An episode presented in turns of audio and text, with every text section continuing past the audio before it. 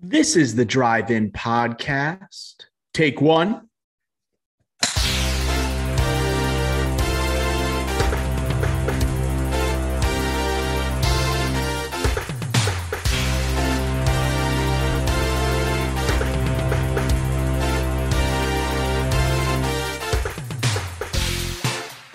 Bada bing, bada boom. Welcome to the 78th episode of the Drive In Podcast. On today's episode, we have the checkup with yours truly, Dr. O. We have a throwback review of The Dark Knight in honor of the release of The Batman this week. And speaking of The Batman, we also have 10 bold predictions for the upcoming film. So use the bathroom now, grab that popcorn, and enjoy the 78th episode of the Drive In Podcast.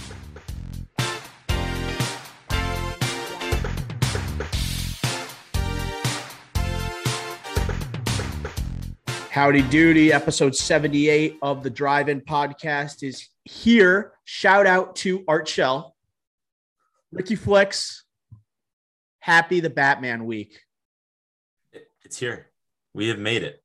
We have made it to the best week of the year the Batman week. It's it's a feeling that I cannot express in words.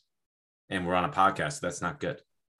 I I just feel blessed that I have lived the 2 years since the first trailer dropped and now I'm going to be able to travel to a theater with you Ricky Flicks 2 days ahead of the official opening of the Batman, mm. may I add. So we'll we'll avoid any spoilers. I know we got the review embargo being lifted tomorrow. When's the last time you were this excited to see a movie, Ricky Flex? Spider-Man No Way Home. um, Good point. Um, I think it's different though. This is like the Batman. This is completely different. Yes, Batfleck. We get we're getting a Batman or Batmen later this year, so it's not like we're desperate. But this is the first Bat sole Batman movie since 2012. It's been 10 years. So, yes, it's been a long time, but now it is time. And again, I cannot wait to see this. I will be going zero dark 30 LeBron style on social media tomorrow on Tuesday until I see this until I see this movie. So that will be unfortunate, but less screen time, which is good, I guess. And I did mention the review embargo is being lifted on Rotten Tomatoes. Uh, so when we when we wake up tomorrow and we get like 50 reviews of the Batman that come pouring in, what's the Rotten Tomato score going to look like?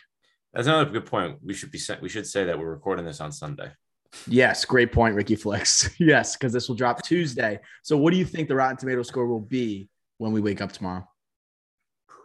What? How many reviews are we going to say first? I guess twenty. Say like there's. I was going to say like maybe 50, 50 reviews. 50. Okay, 89. Wow, I'm going 96. wow. 96%. You think everyone's going to love it? Yes, I do. I, I do deep you, down. Do you know? Like, go ahead. Do you know the Dark Knight's Rotten Tomato? Ninety-four percent. It is a ninety-four. So you're saying it's going to be above the Dark Knight? Uh, in terms of critic score, yes, wow. I think so. That uh, IMDb might be a little different because the Dark Knight IMDb has a 9.0 out of 10, yeah. one of the highest rated of all time. I was gonna say, is that like but Rotten highest? Tomato approval score, approval score with this Batman's going to um re-energize the character following uh, the lackluster performance of the Zack Snyder rendition of the character. Oh okay, oh and God. his performance there. What? How do we not mention this at the start? Zack what? Snyder. He got a goat hashtag attached um, to his um, name. Yeah, we we we gotta we gotta take attention off Snyder for this one. We gotta okay, take okay, attention okay. off Snyder for this one. But this is all about is Matt Reeves' vision. But yes, that is crazy. But I mean that that's that's like I don't know. I think if any director was going to get that on Twitter, it was going to be Zack Snyder, right? it's because of the movements regarding Snyder's films on Twitter. They like highlight movie talk, you know, You're and right. it's and he is like I don't know if like you would put the word goat next to him based on like his filmography, but you have such cult fandom, and then you have such uh, constant chatter regarding him, even though the last time he made a DC EU movie was 2017 technically, right? right? But he yeah. still dominates, right? He still he still is the uh the lightning rod for attention, right? Very polarizing figure on social media. Yeah, and I know we talked about the Oscars, like that latest Oscar with the uh the fan poll or whatever. He, he's the one that like everyone's doing for Army of the Dead. That's like in the lead, I guess. Well, I, I have my own beefs with that, right? It, isn't all the Cinderella movie like leading yeah. the um the yeah. uh, this this Oscar Twitter fan poll right now? It was that or Army of the Dead. Like, I know Cinderella wasn't the lead, but nobody. Spider Man No Way Home. I think, was second. I oh, think Spider Man No Way Home was second. But like the Cinderella one, I don't get it. Who was it? Camila Cabello that yeah. was starred in that one. Mm-hmm. Never got a chance to see it, and I no one talks about it. I don't understand how it's the most talked about movie on social media right now when I see nothing about it. Maybe Camila Cabe- Cabello like has this like fandom similar to a Lady Gaga, where people just like worship her, almost like what people do with Zack Snyder. Like they have their own cult following. And uh, you talked about like the hashtags per day. You can have up to 20 hashtags or 20 tweets regarding whoever you think should win this uh I right. mean Oscars award, quote unquote. Quote you know? Unquote. Yeah, it's weird. I guess another thing we should talk about is how are we gonna do the next episode? Are we doing like dropping an episode just for the Batman, like review, just a sole review this week? I man, I think we do just do a double drop this week. Yeah, so like we just drop one, I guess Thursday, right? That's the first day people could see it public. Yes, so we'll do a non-spoiler and spoiler. All right, for those okay. who uh, haven't seen the movie, they want to get our initial thoughts on it, our instant reactions. We'll, we'll make sure we put that out there, but then we'll also in the second half go deep into spoilers because this okay. is a movie that we're going to want to talk in depth. I could see this like being a record time for our podcast. It's gonna this could be a three hour epic, right? We might there might even be a director's cut, like a la Zack Snyder's Justice League of this drive-in podcast episode. It's gonna be that long. Snyder cut like four years later, four years after the Batman, you get the drive-in pod Batman review part two. Speaking of like director's choices, what do you think about um my addition to the podcast? Every time I say an episode number, I throw about a famous or an athlete that wore the number of the episode. What do you think about that touch I put on? Well, we're at number 78. So we're at like offensive lineman. like we're already right. past all the prime numbers. Like, or uh, I shouldn't say prime because there's prime. Uh, I mean, like well known numbers. You know, number 10, you think all the best soccer players were number 10 or like you know yep. I mean? That's what I'm trying to say. Not prime like prime numbers like the math. I'm just but, um, I was I was too late to like think of doing this and now you're right. It's going to be all offensive linemen wide receivers in the 80s yes and we got hockey players with later numbers too here. But, but we once, only once 100 20, hits, you're done. yeah right. I only have 22 more picks to go and then I got to think of a different shtick. Yeah that's gonna yeah. be tough I don't think it's something. All right. Uh, let's get to the checkup really quick. What do you say? Yeah. Okay. So a uh, few headlines here, Ricky Flicks. Nothing super major. I do want to talk about some of the castings that have gone on uh, that we haven't discussed regarding Christopher Nolan's upcoming movie, Oppenheimer. All right. So we have Alden Ehrenreich and David Dastmalchian joining right this already eclectic cast that includes Cillian Murphy as Oppenheimer. An image was released, a still of him as Oppenheimer as production is ramping up for that movie. We also have Robert Downey Jr. We have Matt Damon, Emily Blunt, Florence Pugh, Rami Malek, Benny Safdie, Josh Hartnett, Dane DeHaan, Jack Quaid, and Matthew Modine. Oh my God, what a cast! Right, it was a mouthful. That was all in one breath. Thank you very much. Uh, I mean, I guess the natural question, right? We have to play our favorite game, scientist or not scientist or not. So Alden Ehrenreich and David Dastmalchian. That's what we'll do here. So Ehrenreich, scientist or not? No. I say no. And you know what my prediction is? No. Soldier. Soldier. Mm. he might be the one of the guys who drops the bomb. Okay. That's and uh, David David Dastmalchian, scientist or not? That's a tough one. I'm gonna go no because I think a lot of these other people will be. I'm gonna say Dastmalchian is a scientist. He's got like that really nerdy and then like, yeah, I, I can picture not, him just like a weirdo look to him, you know. But just he's also a weirdo, as in it could be a soldier that's kind of messed up in the head too. Yeah, I mean you got um, yeah, so that would give a little variety there with Alden Ehrenreich, who's like this all-American looking dude, played Han Solo, right? Looks like the prototypical American hero. You think of like the best generation World War II, the greatest generation World War II. Mm-hmm. Then David Dastmalchian, which will be the uh maybe the person that was drafted that had no intention of ever going to fight in this war. Hmm. I want to uh, pick the scientist. Yeah, I, am going scientist, but I do want to say Matt Damon. I'm going to say no. I don't think we ever talked about him in this movie. I think he's going to be a general, a general that's helping hmm. out with uh, what's happening with the uh, of the, the creation of the atom bomb. Right. Yeah. So I'm going to say it. I don't know. I won't, I don't know if I'll say general, but I could see general now. That's a good one. I this cast, like Matthew Modine, that's sci- the most obvious scientist. Stranger Things. Group. Yeah, this is the most obvious, right? And he's also like when the band played on, like he's only plays scientists. Yeah. So Josh and I was gonna say Josh Hartnett definitely gonna be a soldier based on his Jack Quaid. prior filmography. Jack Quaid, um young guy so you might say soldier might be too young to be a but scientist. then he's but he's like he's so skinny and quirky and i don't know he, like i could see him like getting coffee for all the other scientists. Mm, intern. Intern. Intern. I like that. We'll do intern there. Um but this movie coming out in 2023 this has got to be up there with, with your most anticipated now maybe alongside dune part two? Even if the, it wasn't like a all-star cast like it is it's a nolan movie. So for me yes. It's just by the name alone and who's behind it of course. And then you get the still we got Cillian Murphy looking stone cold. Like that was amazing to see. And that was like nothing. So it looked he looked skinnier a little bone more bony. And mm-hmm. I, I, like he looked like an older Tommy Shelby like about to be retired. And different uh, type of hat. down. different type of hat yep. So Got the cigarette. no matter what it was going to be very anticipated, but now we got a still, we got more members of the cast coming out. This is the non superhero wise biggest movie 2023. And, and it's a it's, summer blockbuster. Yes, and it's got that black and white still, and there's been news that's gonna be it's gonna be uh, in IMAX in black and white. I think the first movie to do that. Yes, if I can, uh if I read the tweet I, correctly, I believe so. Unless light, yeah, Lighthouse wasn't right, or was. Um, I don't know what's with the IMAX camera though. It's the only thing. Oh right, yeah, no, no, no, you're right. So, uh, so obviously maximalist like type of shooting a film. So that's like Christopher Nolan's. That's his shtick. You know, that's what he does. Bigger the movie, the better. Uh, speaking of like most, antici- we talked about in the beginning of the podcast, like oh, the Batman, like most anticipated movie, like since when? Like T- Tenet arguably was up there for me, along with Dune. Like the last time I was so pumped to go to a theater. Tenet is uh, good. Uh, the, the the the theater experience wasn't as um as awesome as I was expecting though for Tenet. Not gonna lie, did not live up to the hype. It was so loud and they they mumbled their words and talked so softly you couldn't understand what the bangs happening all the time. Just very tough to understand in the IMAX theater for Tenet. Yeah, it's just not as enjoyable as it was all hyped up to be. Dolby, right? that, it was awesome in Dolby though.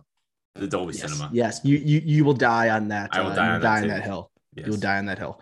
Uh, let's go on to another part of the checkup here. Quentin Tarantino He's jumping into the TV game here. This was really shocking. Uh, Quentin Tarantino is in early talks to direct one or two episodes of Justified City uh, Primeval. Uh, that's going to be on FX. It's a limited series that sees the return of Timothy Olyphant, who starred in Justified uh, as U.S. Marshal Raylan Givens. So, Ricky, how shocked were you to see that Tarantino is jumping into the TV game here? I was completely shocked. I was blindsided. Yeah, very blindsided. And he's still young. He's not even 60 yet. He's very young. He's only doing one more feature film, so maybe he's going to start doing the, these type of things. That's like my that was my first uh, thought. But then also you see, oh, Timothy Olyphant's coming back. Loved, I love Timothy Olyphant and The Mandalorian, and also a little bit Book of Boba Fett spoiler there.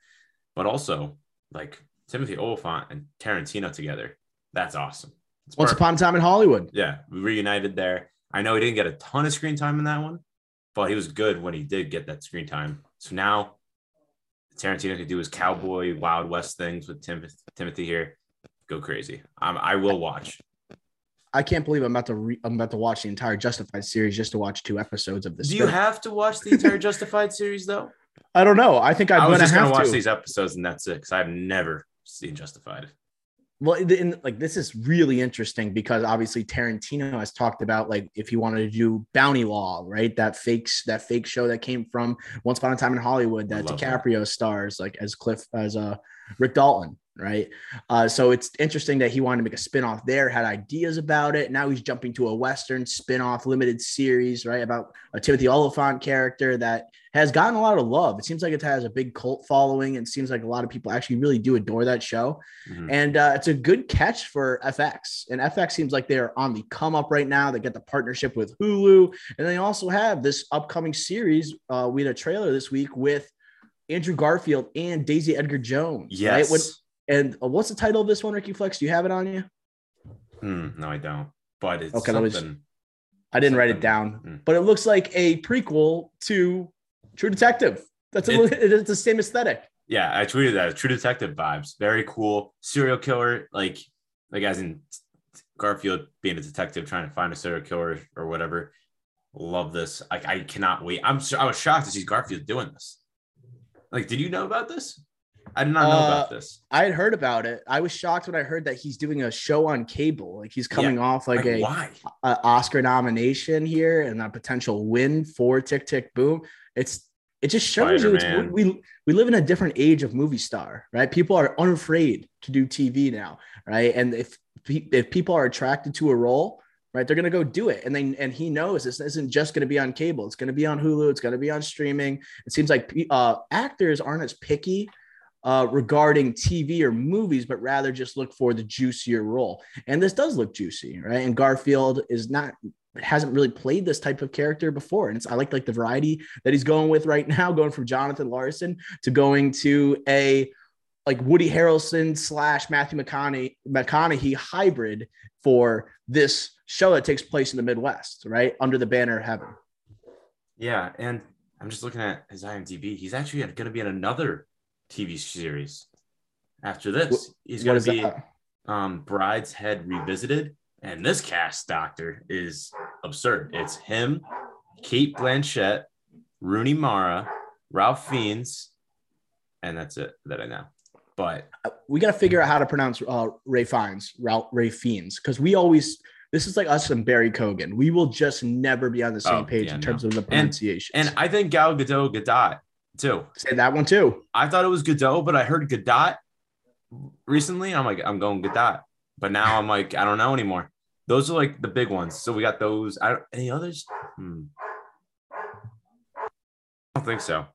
Yeah, it seems like those are the main ones that we just will die on a hill. Once again, we're just not gonna like go against like how we pronounce it. It's just how it is, and whether you like it or not. And it could drive you insane, but we hope you keep listening. Uh, so yeah, so Tarantino jumping to TV, moving on with the checkup here. James Mangold is going to direct a Buster Keaton biopic for 20th Century Studios. For those who don't know, Buster Keaton, right?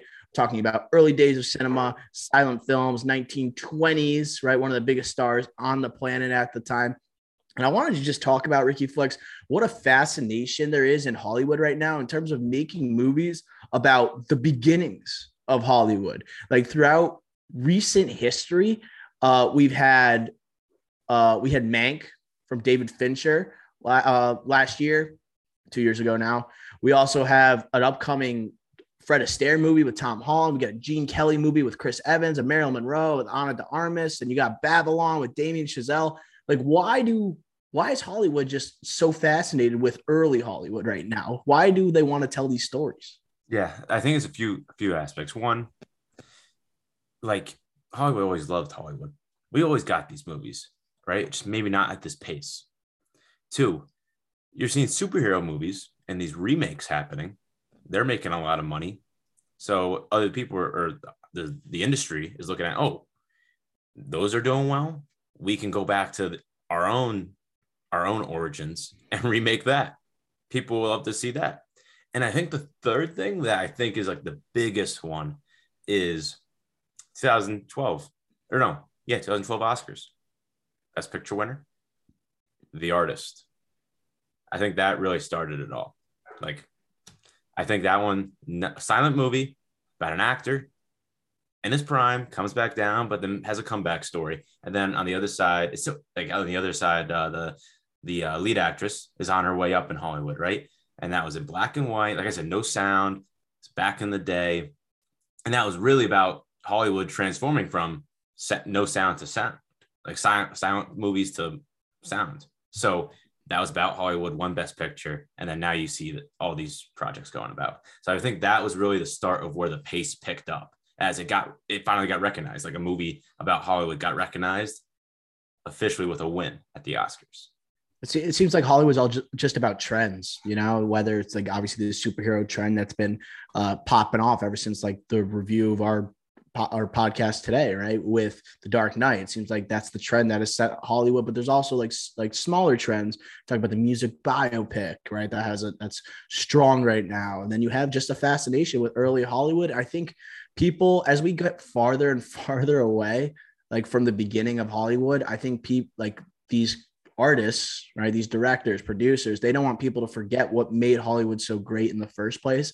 And they don't want people to kind of like lose sight of it. And it seems like this is an opportunity for them to like share like the beginning of cinema with a younger audience, right? Because I Buster Keaton, when I hear that word, I just think of a fake person. I don't even think that person exists, right? But Buster Keaton, I just think of like a it just sounds like the name of a gangster that was like in a like Godfather esque film, like you know, from the 1970s of Buster Keaton. But uh, it's important that I, I, guess we know who these people are because they they were trailblazers, right? Especially from the silent film into like the talkies, right? And what's going on there? So uh, I don't know. I, I, I think it's just people have a passion for older films and they want people to just recognize, right, the trends that were set before it. Yeah, and just yeah, and just taking advantage of the trends right now. And that's a trend right now that people are taking advantage of. And James Mangold, a great director, is doing the same thing. Right. Uh, moving on to the checkup here. I just want to talk about uh, several Oscar awards that aren't going to be presented live during the show. Seems like they're cutting down on the, the show here. Uh, less presenters, trying to save some time. Maybe they want to just make it more concise, right? Trying to make some slight changes to get the viewership ship up. So the Oscars that won't be presented this year include Best Sound, Best Editing, Best Original Score, right? Best Animated Short, Live Action Short, Production Design, Documentary Short, Makeup, and Hairstyling. They're going to be presented one hour before the live tel- telecast even begins. Ricky Flex, are you disappointed by this news? Very disappointed.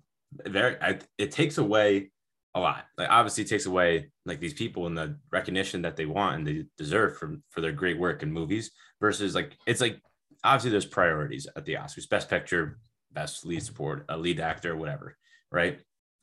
But you're taking away here, you're just taking away recognition for what actually makes the movie come together. And let alone, yes, the Oscars is way too long. The show kind of sucks. Last year was awful. Soderbergh, never so do it again. Unwatchable. He he cannot do the Oscars. By the way, I did watch Kimi this weekend. um, but uh, which wasn't as bad as the Oscars. Preparation for the Batman. Yes, in preparation. But um, it makes sense on a logistical standpoint, but terrible for recognition and just like these people that deserve it. And also, original score, sound.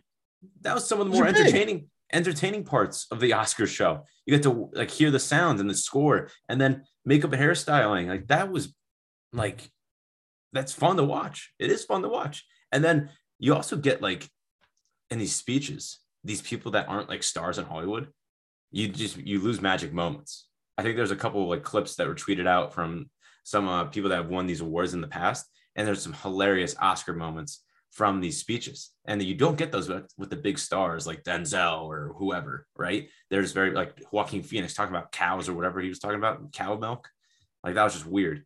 Here, like you get like viral moments, which are sweet, but now we're not going to get those.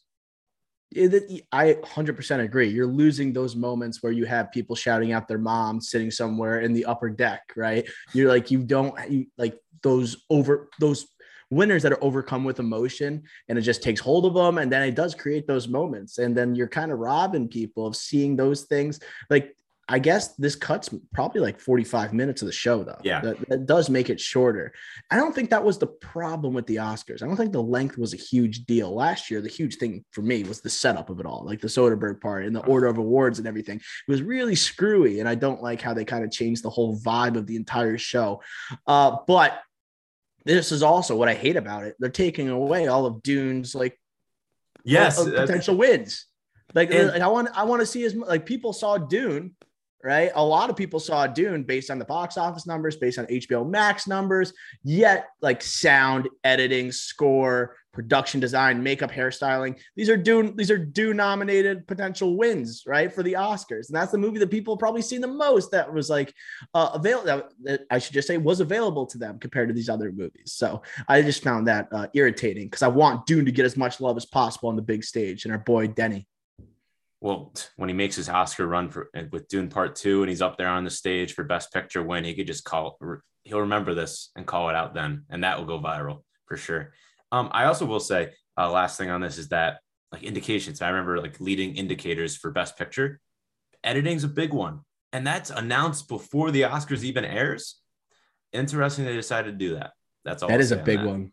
I feel like editing like that award picked up a lot of steam ever since Bohemian Rhapsody won. I feel like no one really paid attention to it, but it's such an egregious award given to Bohemian Rhapsody that everyone now pays attention to. Like, hey, we got we we like the Academy can't be caught napping on the these movies, right? They got to actually watch all of them and look for the editing. So that's such a good point. That that one, I think that award kind of shifted the tide for that one, and people mm. are just like, maybe this is really important because people are pretty pissed about uh, Bohemian Rhapsody getting a win right. there. And like when it got announced, it's like, oh my god, does it have a Best Picture chance? Like it's gonna win Best Lead Actor, it's one Best Editing. The indicators are suggesting it has a chance.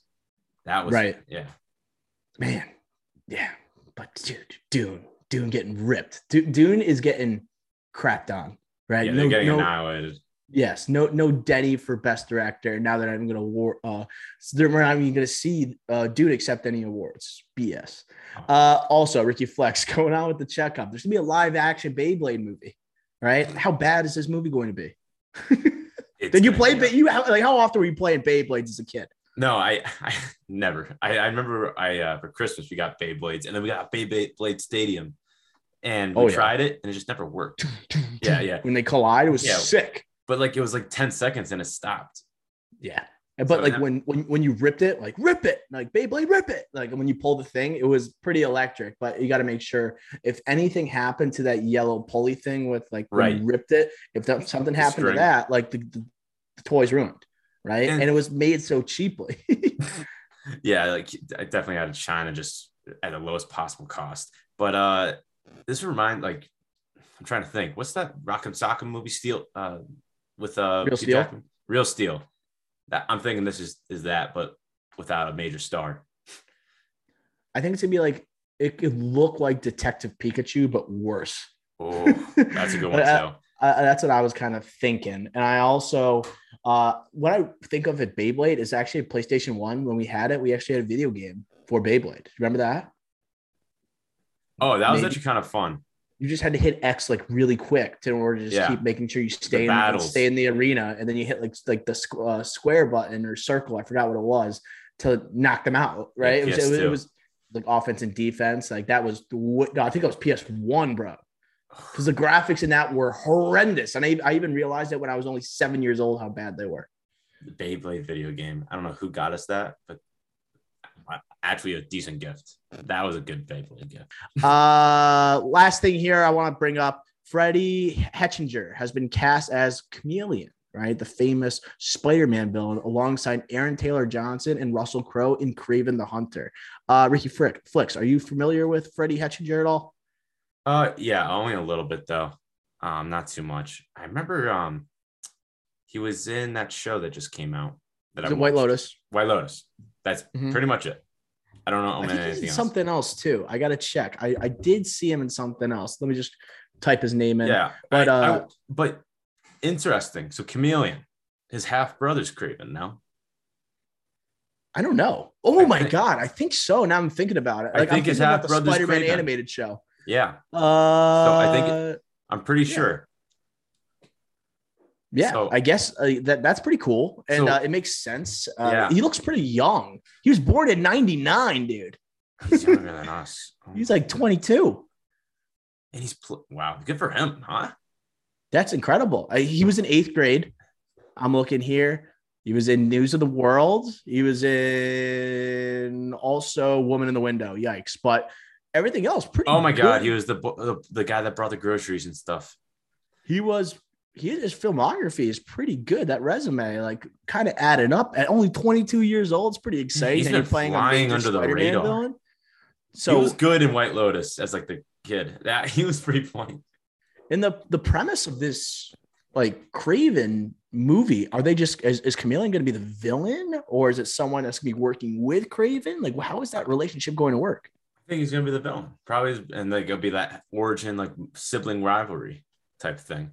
Wow. And Chameleon's a good character. So for having someone this young playing Chameleon is strange, very strange, but I could see it working.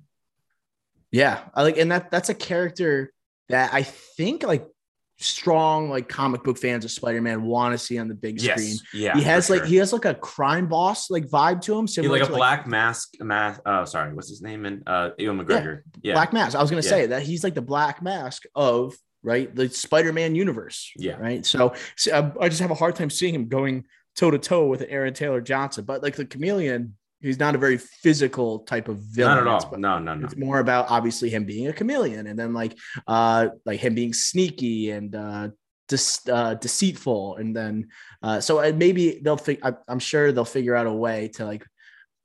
I, uh, I, I don't know. Like, is this is that a strong enough villain? I guess it has the brother like connection, but like I, I don't. It's like Kraven is such a physical like character in terms of like beating beating people up. That's who he is, and he's strong. He's brawny. Yeah, right? he's right. a savage. So it's going to be an interesting like. It's like a they like combat one another, right? They go against like their styles, you know, as characters. Yeah, opposites attract. I think it's fine, and I think that for an origin story for the B level mm, Spider-Man villain is perfect. I think this is fine. All right, I say we wrap up the checkup here, Ricky Flex, and then we go to our throwback review of The Dark Knight. What do you say? Yes, please.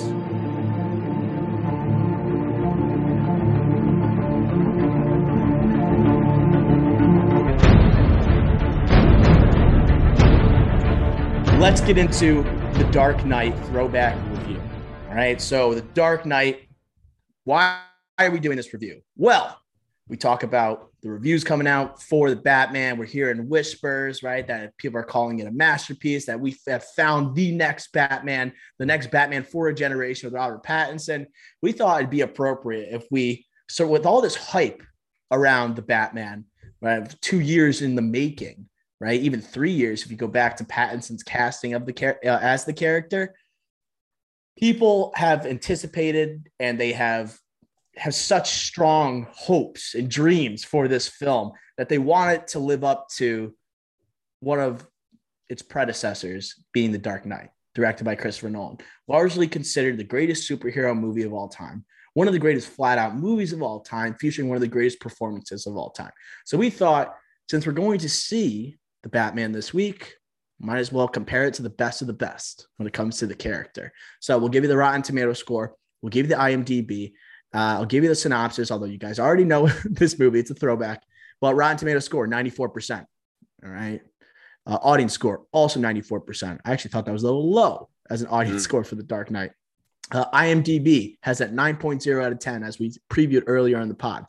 So the synopsis when the menace known as the Joker wreaks havoc and chaos on the people of Gotham City, Batman must accept one of the greatest psychological and physical tests of his ability to fight injustice. So, The Dark Knight personally, this is my favorite movie of all time. Right. This is my favorite movie. Uh, maybe the movie I, I, I, I'm not going to say maybe it is the movie I've seen the most out of compared to any other film. Right. I, I, I would strongly say I would see it at once every couple months, at least. And like I have watched it twice this month right, in preparation for the Batman. But Ricky Flex, why don't you take me back to 2008? What was your life like? Okay, as you like this is a summer blockbuster smash. What was the rumor mill going around? How old were you? What's happening? Mm, well, interesting enough, I saw this movie with you and our father and other brother, Big Mike. How old were you? I was 11. Yeah, I was 11. And mm we were like some of the only people in the theater because we were in the Bloomfield uh, theater. I forget what it was called back then, but it, now it's at AMC. But uh, yeah, no one was there, and it was like a month. We we saw it so late because I forget why, but we couldn't see it right away. but we saw it so late, and we saw it like right after your birthday or something. Or on it was on my birthday, Ricky yeah. Flex. Thanks for remembering, good brother. and the hype to the movie was the Joker, obviously, but people were like, "I don't like this look of the Joker. I want. It's not the he has the purple suit, but the face and the makeup's weird. Like, why so serious? It's very creepy." scary posters, right? You saw them in Walmart or wherever posters you saw. It's just like, what is this? Like, this isn't the Joker that I know. This isn't Jack Nicholson from 1989. You know, like this is just different. And Heath Ledger, 28, playing the Joker, like very weird. And he just did Brokeback Mountain, like great actor, but playing the Joker, that's where my head was at. Again, I was very young, so like social media, like also in 08, like didn't exist. So it's like I think it spoiled of anything. I was going in, didn't know anything except the trailer and Batman Begins, obviously. And boy, it just knocked my socks off.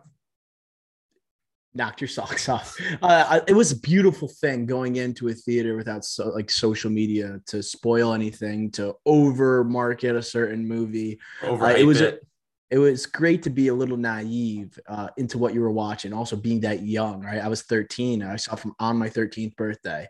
Uh, one of the best birthday presents I've ever gotten. Probably one of the most memorable movies I've ever seen in a theater.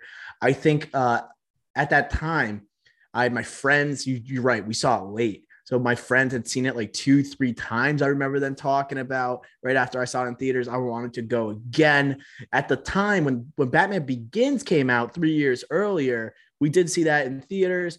It was a very different vibe to previous Batman movies, and people almost didn't know how to react to it. Right? It's a it's distancing itself from the Tim Burton movies and the uh, Joel Schumacher movies. Right? So it's it was something darker and it was something very grounded and somewhere where you didn't have people dressing so eccentrically and the, like as these other villains like Jim Carrey and Tommy Lee Jones and Mr. Freeze with Arnold Schwarzenegger. It was just a totally grounded. different vibe. And people were like, yeah, that was pretty good. Like people weren't over like I feel like it Batman got pretty well received. I, it was well received, but like I'm talking, we were young when we saw it. It's not like people were had the buzz like after the Dark Knight. It feel like, of course, it yeah. felt like when the Dark Knight came out, that's when people like Christopher Nolan is legit. Like he is the guy now when it comes to blockbuster films.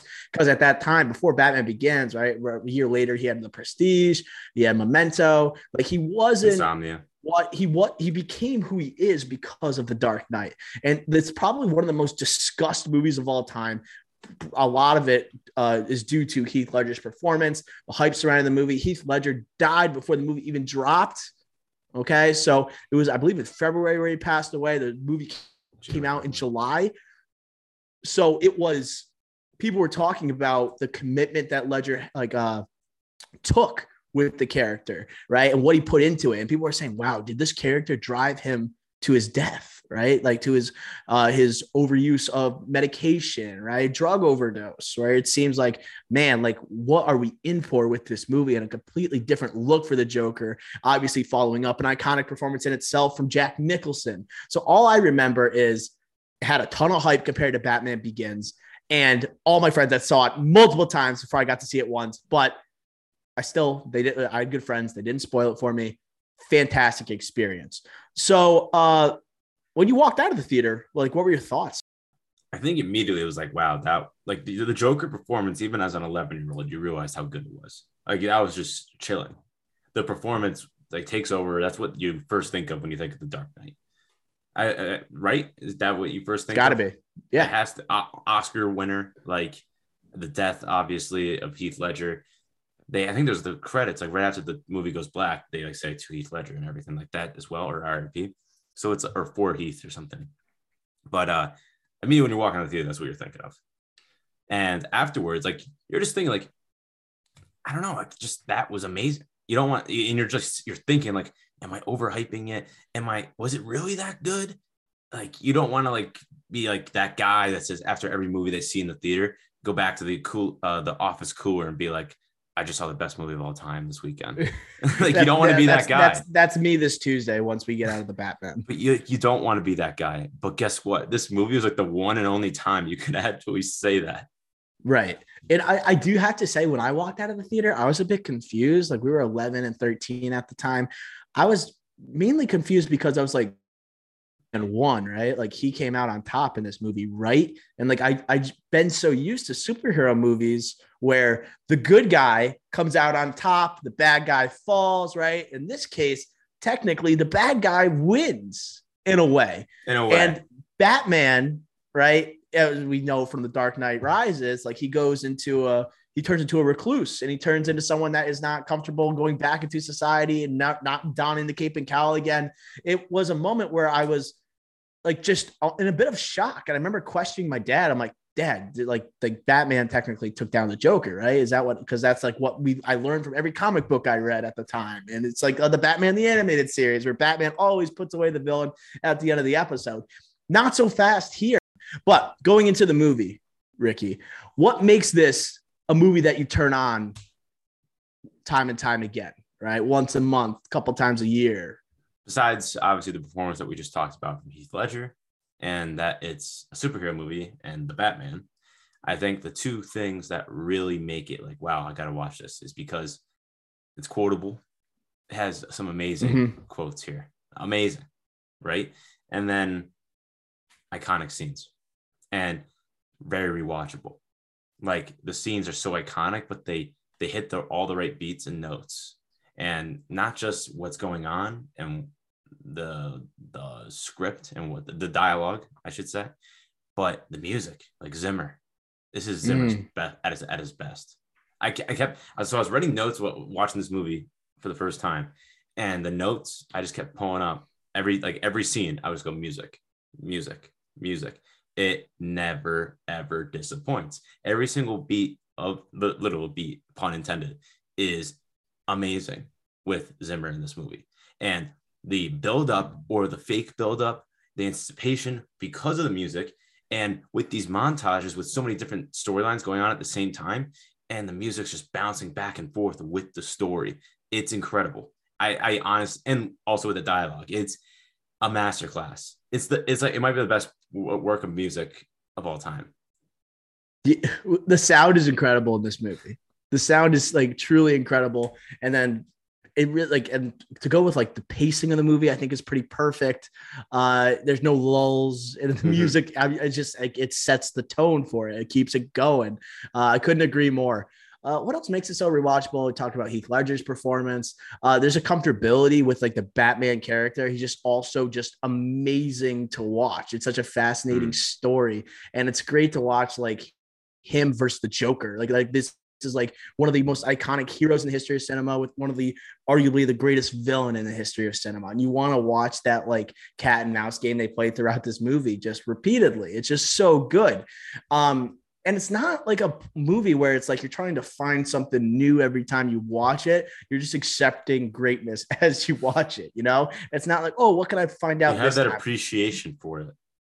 Right. You just you know the lines that are coming, you know the iconic scenes, right? The car chases, the motorcycle scenes, right? The you got the, the, the trucks flipping, the action sequences are unbelievable as well. It hits every single note in this movie. Like there's not a major detraction I can think of for this movie.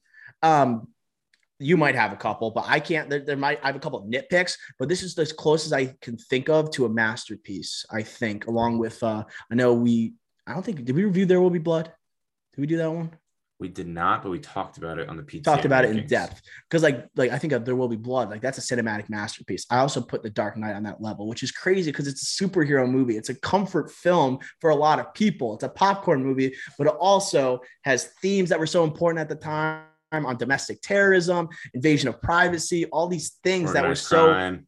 organized crime, corruption, right? Uh, yeah, it's just it makes you it was set in a specific time and it was perfect in that time 2008 like terrorism that was a massive fear in our country. Uh, and i think this movie was unafraid to tackle it and it went to uh, into some themes that other superhero movies just had never even thought of doing right? When you look back at like x-men and spider-man like they, they didn't go into like uh, x-men you can make like a bunch of comparisons to like like how they like how, how people outsiders are treated right in terms of uh minorities like being disrespected or uh, different groups of people that are being subjected to hate. So you kind of have that there, but the Dark Knight just went deep. You know what I'm saying? And it's at the end of the day, it's a superhero movie, but it's not. That's why I think it's so good and so impressive. He took Grounded. these superhero elements, right? You have a guy that's wearing a mask and a cape. Yep, that's a superhero. I don't care if he doesn't have superpowers. He's wearing a freaking costume. like, he, yeah, you keep calling him a vigilante, but he is a superhero. And you have a guy wearing a purple suit with makeup on. Those are superhero elements. And then these con- like what happens obviously like on the boat and bridges blowing up, hospitals, and him just getting away with it nonstop. And um, in the modern era is just you know just downright unbelievable. But it makes it so it works so well in this movie, and I think it's just because you're just going along with the flows because of the sound, because of the editing and the quick uh, quick shots to all these different storylines that you're following. And it's just mm-hmm. interwoven together with all these different elements that you were saying with terrorism, organized crime, society dealing with these issues, right? Like even this the storyline. I know some people don't like it, but I personally do with Gotham General or the hospitals, and at the same time with Coleman Reese on TV, he's gonna reveal who the Batman is. I think that works to a team because that introduces you to what society's right now thinking. It's like people are desperate to get the Joker or at least save them, like their loved ones at the hospital. And they're showing you that there is the chaos is there, anarchy that the Joker keeps saying throughout this movie. Yeah, the tensions are high, high. And then the, it basically is an intro to the boat scene, which is the climax of the movie.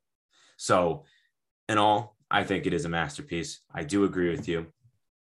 Are there some nitpicks? Sure. Are there some things that I wish that he didn't, no one didn't do in this movie? Yes.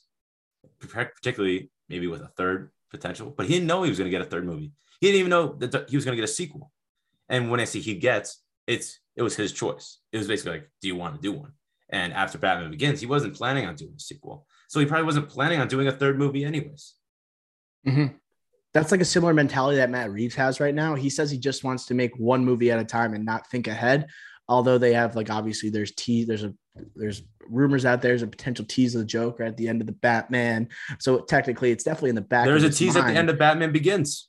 Yes, I, I like iconic tease, even though it's as simple as just showing a Joker card. But the hype that that provided was insanity, right? But it seems like the Dark Knight, it just ended in a way that you would have been okay if there wasn't a third movie. like I was just like, obviously you want to see it, but like it was so complete and it had finality to it. And then like you obviously have to continue the story for people to find out like what Harvey Dent really did, did and you have some anticipation for it and everything. And you want to see Batman come out on top. But it was just such a masterfully written movie as well. Right. I, I, and it all goes back to that famous line. You talk about quotable this movie is, right? You live, you either die a hero or you live long enough to see yourself become the villain. And the ending of this movie, like perfect, perfect, perfectly encapsulates that quote, you know? Like at the end of Batman Begins, like we were just talking about, like when you're walking out of a theater, right? Like I was expecting that was going to be only Batman. Like I was not expecting a trilogy. I, I, I don't know. I don't know if you were. Like I was thinking, oh, that's a nice tease at the end that we'll never get. I don't know. That's what I was thinking. And I, I was only eight, so I knew nothing, anyways.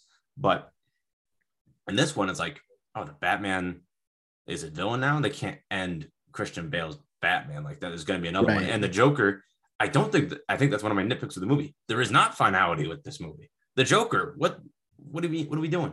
Like well, he goes I to prison. Allegedly. Well, like the cops, the cops picked him up. He went to prison, and that, yeah. that, that, and that's like obviously sort of alluded to in the third movie, just not by bringing up the Joker's he, name. He was in prison before earlier in the movie. Right, but he planned to go. Yeah, he didn't yeah, plan yeah. to go this time. Uh, I mean, we talk about the Joker a lot here. Uh, what are your some of your other like favorite performances from this movie? I know I have a few. The supporting cast here is unbelievable, and it it's kind of shocking. Also, what makes this one of the greatest superhero movies of all time is the buy-in from all these like extraordinary actors, these Oscar winners that are pitching in in minor roles because they believe in the vision for this new Batman and uh, they believe in Christopher Nolan. You got Michael Caine as Alfred, you got Morgan Freeman as Lucius Fox, you got Gary Oldman as Commissioner Gordon. Like these small roles in the Batman universe that now have become iconic. And when we find people being cast for the next like Batman, right, with Jeffrey Wright and uh, like obviously being uh, the next Commissioner Gordon and Andy Serkis is the next Alfred. These roles became like not nearly as important as being cast as Batman or the Joker, but it was their highly regarded roles. There's anticipation for people taking on these roles now that no one gave a crap about before. Like when you think about Commissioner Gordon in the Burton films, no one gave a crap, but like there was meaningful parts for these characters. They had their arcs within the movie. And uh, I, was, I was just curious your thoughts on the cast and who do you think uh, stood out here most?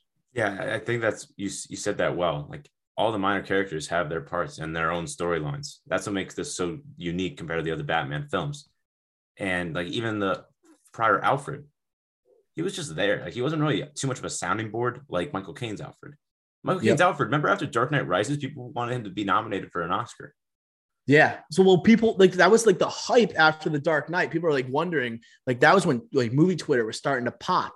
That was the first time Twitter itself was starting to pop, where it's like, okay, started the superhero so, trend that an Iron Man that year so, so well, yeah, oh eight, yeah, with Dark Knight, but it was um people were saying Morgan Freeman potentially as Lucius Fox, Caine, like whoever's going to play the villains could get an Oscar nomination because of what Heath Ledger did, right? So there was just an immense amount of hype to the Batman films, right? It just took it to another level, and it created and made this character even more iconic than what Burton had did or had or the comics had attributed to what like transpired on film right? It just the dark knight meant so much right to cinema right? So like like which i aside from heath ledger here what's your favorite performance in the film? Besides christian bale i'm guessing. And honestly supporting. Yeah, yeah. it's gonna be a maybe a hot take. I think maggie gyllenhaal was really good. Wow, I did not see that coming whatsoever. On this rewatch, I'm like, so Katie Holmes, I looked into a little bit. She couldn't do it. Is she got invited back? She couldn't do it. She was uh doing something else. Said no to like arguably the most important superhero movie yeah. of all time. But can you imagine Katie Holmes doing this instead of Maggie Gyllenhaal? Like Maggie Gyllenhaal is a better actress than her by in a lot in a landslide, right? I think she was awesome in this role. I, like, I agree with you. She didn't cross my mind for being like, like her best supporting performance. Like the fundraising scene when she's like, "All right, stop right there, he, uh, Joker." Like that scene, she was great in that scene, and throughout the movie, I thought she pulled it off. Now, to be dating or Maggie Gyllenhaal, like all due respect, like Bruce Wayne. Here we go. Here we like go. I, am not. I'm not gonna. I'm not gonna go there. But I don't know. I think that she was great in this movie on this rewatch, she stuck out more to me than usual.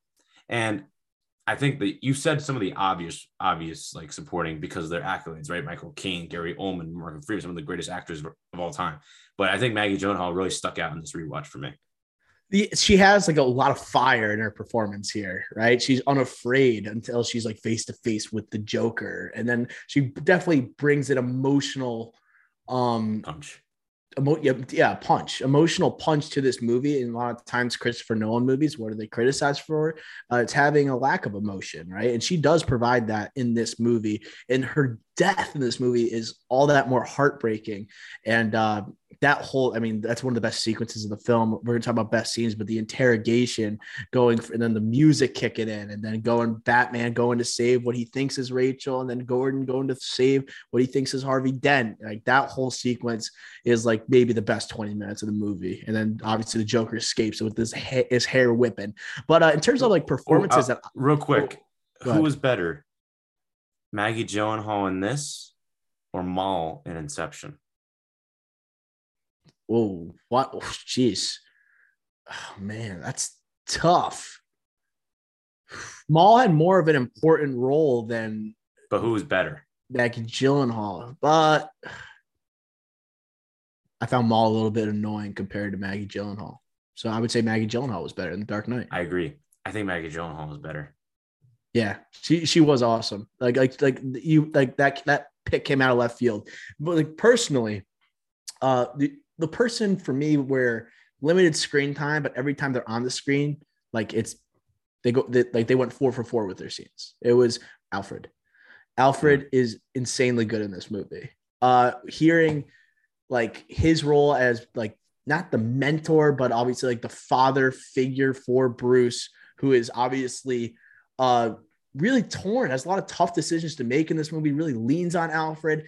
Alfred, this entire movie with Michael Caine His delivery is always on point, right? He sounds like the wisest man in the room. He could tell me to do anything, and I would just say, "Yes, you're right, Grandpa." Like it's just like whatever he said, I would. The accent, the British accents are unfair, and he is. uh He's what the British accent, like the endure. Like what? What should you do? Endure, Mister uh, Bruce, Mister. Some men just want to watch the world burn.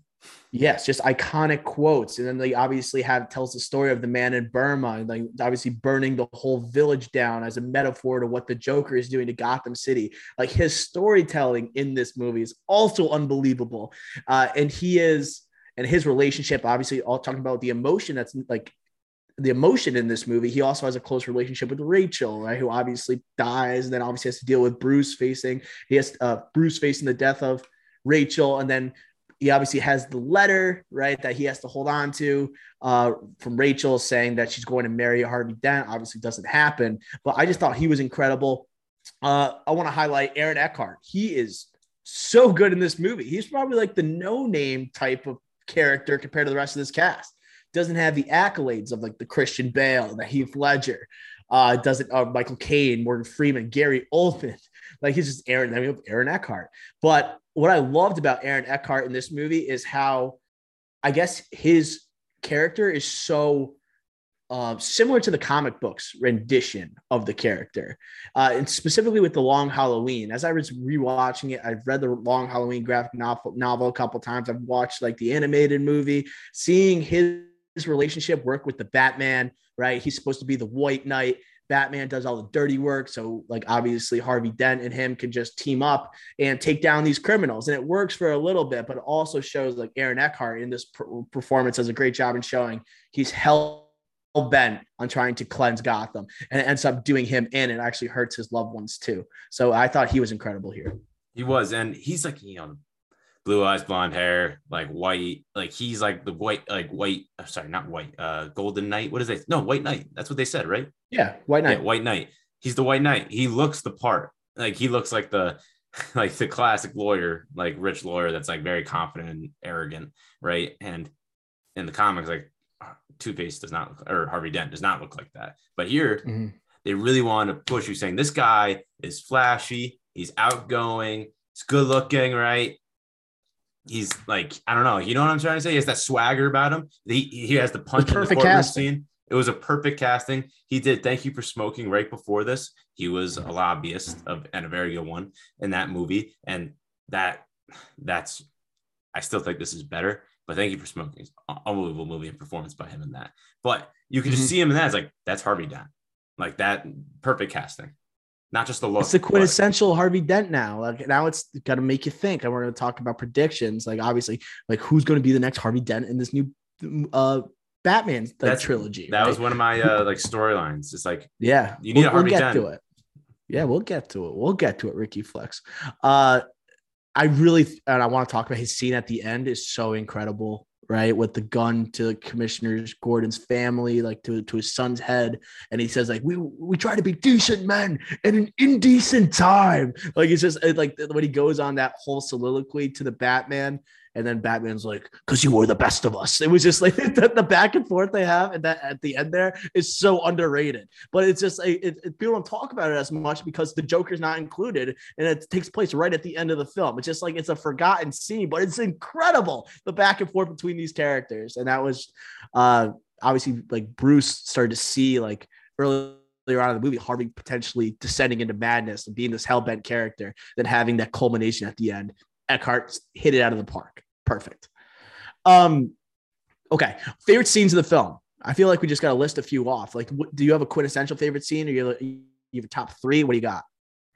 I think the obvious one here is is the uh, the intro, the first scene. It might be the be- best opening scene of all time in a movie. To start a movie with a bank robbery in itself is amazing because bank robberies is similar to like true crime. It's like they're addicting. Those movies like they always hit right? Mm-hmm. So that the music again was amazing in that. And I will say a big thing is like you see the purple suit standing with a holding a clown mask on the sidewalk, but you don't see the Joker's face until the end of the scene. That anticipation to see the Joker is it's it's it's so vital to the movie. But like yeah. you're getting that intro to the Joker where it's like he is a kill stone cold killer and a ruthless person, like worse than anybody. But then he's also hilarious and he has that like com- comedy humor to his game too, which is hilarious. It's an all-time like character reveal, right? When you think about like Anthony Hopkins being carted out in Silence of the Lambs, and you have like the bank robbery face reveal for the Joker. Like those are iconic, iconic reveals. And seeing like this rendition of the Joker that it looked nothing, nothing like Jack Nicholson's rendition of the character. Looks like obviously you got like face, like someone Heath Ledger applying the makeup himself and showing how it's so amateur. And this is not going to be like the campy Batman Joker rivalry that we've seen like on screen before. This is going to be something totally different, and that's what makes this movie. Uh, it was, it was such a like a jolt of energy into cinemas because wow, like who knew you could do something like this with the Joker and like play him as this like terrorist? It was a perfect character for the perfect time, right? When, when we were concerned about obviously domestic terrorism, it was just it was a beautiful thing. It was a beautiful thing to see. It was just it it was it, it's the look of the character that also makes the movie so like uh so rewatchable just because like wow like when is the I feel like because we then we kind of had Jared Leto go back to like that flashy looking Joker, similar to like a Jack Nicholson, but also like a modernized take on it a little yeah. bit. It doesn't necessarily work. It's like the look was so iconic. We just associate the Joker look before we just associate that look. It's like that's got to be the like, way he walks, his mannerisms, the tongue when he's like has a knife to somebody's like th- uh, lips, right? Like doing the quick uh, tongue thing, like uh, what was it, Goblet of Fire, whoever that who that villain was there, like the quick tongue out. Um, but yeah, just unbelievable. Like the hospital like blow up when he did the improvisation, like saying like, oh, that didn't blow up, right? And like Heath Ledger just like improvising and uh, hitting the mm-hmm. whatever it's called, uh, the detonator and then it just blows up the rest. Like that's the Joker, and that wasn't a part of the script or anything. So he nailed it, and I think um, just to sum up that scene perfectly was like the ending because like you see the bus drive away and it's in the line of buses, right? And the yep. Joker later on to Aaron to Harvey Dent in the hospital goes like, "You think I'm like I'm not like that? I'm not organized. Like, you think I plan on doing everything? Yeah, he does. He is a genius. Like he everything is so to a T. He is a master planner. Like yeah. so that's just BS. And then there's that whole mystery regarding the background of the character. People have made assumptions that this person is probably like a former Navy SEAL or has like uh, some other type of background where they just they I mean, they're a master strategist. Like the people just have to make assumptions about the character because of his actions, and it's just it's that aura around him that also makes him so iconic. Like who who the hell is this person? No alias, no nothing, no. You get name, a full introduction. Only carries knives on him, and that's just so rare in a comic book movie, right? And where the villain still works. Uh, other my favorite scene has got to be the interrogation right? The whole sequence, I guess I'll, i said before the interrogation, the one on one with the Batman and the Joker. Uh, they're finally face to face having a conversation for the first time in a locked room. Uh, Batman, obviously, like the reveal of the Joker as like kidnapped or had people had uh, Harvey Dent and Rachel kidnapped, seeing the emotion on Batman's face, him just absolutely taking Joker to town, right? Going crazy on him, smashing his head against the glass, putting the chair underneath the door so no one could go in. That's where you're like, oh shoot, it's going, it's getting real. He might kill him right now. And then uh, seeing like the craziness of the Joker, but also implementing the comedy where he says like never start with the head when he slams his head down. It just shows like like Ledger was in his bag. He was in his bag there. He was he had became the character completely. And like Ledger, you don't even recognize him. You don't you don't know that's Heath Ledger until you read like un- unless like you were told previously. It's not like you have like the facial recognition. Okay, when Christian Bale is obviously playing Bruce Wayne, you can tell it's him. You cannot tell that is Heath Ledger. He is lost in the character, and uh, seeing him with Batman, like asking, like, "Where are they?" and like like his hair flailing back. then the music picks in, all right, and then obviously we have like introduction introduction to pretty much the third act of the movie afterwards. It's uh that's by far my favorite scene of the movie, and that's in a scene in a in a movie that's chock full of, of, of absolute electric moments. So. Yeah, there's so many great scenes. That one though, like you, you said, like Heath Ledger was in his bag, like insane. That's that I wrote down, like taking notes throughout this movie rewatch. I was like, Oscar confirmed. That's the scene. That's like, yep, check mark. and it's like oh the old good cop bad cop routine like not exactly pretty good lights flash on like that's like we're getting on and then, yeah. like you said, like when Batman grabbed the chair, it's like he grabbed the chair. like, oh I was just like, oh WWE no. style. Yeah, but just um, to lock the door, and then he's racing against Oldman, Commissioner Gordon, to see who can get to the door first. Who but, are you going uh, after, Rachel? but uh, no, but yeah, that scene's unbelievable. And then I think just like like I said, the Oscar confirmed that was just acting at its best. Like that is yeah. an insane like, I don't even know how you act like that because he showed such a wide range, but also control. Because like he had the humor element while also being like like there's a scene where like, like sorry part of that scene where like Batman is like pulverizing him and like like literally beating him to a pulp and then it's like nothing you can do all that yeah. strength it does nothing and like the bat like yeah. you could see on the Batman's face like I cannot beat this guy like he literally yeah. is ahead of me and everything I do. He's way too smart. And it doesn't matter how smart I am or whatever. Like this guy is just unbeatable and it's proven in the end. Right. It, it seemed like he it, like it was a build up for the Batman, the frustration, like all he'd worked on, and Batman begins to try and cleanse Gotham. Then here comes the Joker just to screw everything up. But it seems like every rewatchable scene here, all best moments circle around the Joker, right? So it's yeah. like it's just shows the power he holds in this movie. So like obviously another rewatch like best scene like uh, nominee here is the entire like uh the dinner the dinner party scene like the fundraiser where he is obviously like he, Alfred sees him for the first time and he's absolutely taken aback. And then him obviously sticking out the like the the tongue you know with this little shtick that he does where he's constantly licking the corner of his mouth. And then he said how do you get these scars to Rachel? You see that the pure fear in her and the Batman come face to face with the Joker for the first time. So it's a uh go ahead. That fundraiser scene like the the fact like that's why I love Bruce Wayne this is this fundraiser because like it's obviously the dinner with uh, yep. Harvey and the Russian ballet dancer, uh, ballet, whatever you call them. Um, but mm-hmm. it's like, no, no, no, you don't get it. One fundraiser of my friends, you'll never need another cent.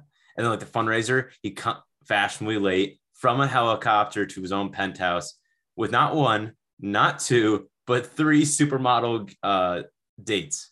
Like literally his arms wrapped around and with, a, with yeah. another one on the side like biggest flex of all time. And then he does that cocky speech saying, I believe in Harvey. Dent. Like he is just flexing on people the entire movie and all for the Playboy look, just like you see in the comics. I absolutely loved it. And by the way, I wrote also wrote down Bruce Wayne's hair in this remarkable. On point. Yeah. On point.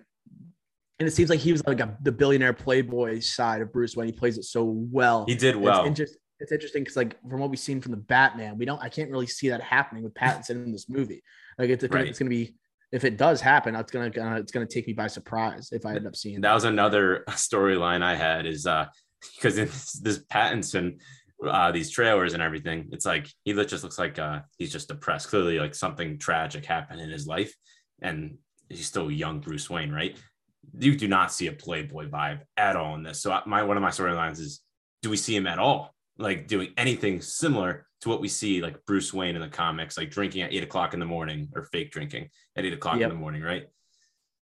Who knows? Maybe, maybe he'll develop that towards the end of the movie and mm. notices he has to live a he can't be the same person all the time, right? If he's going to live this, uh, this he's going to have this alter ego.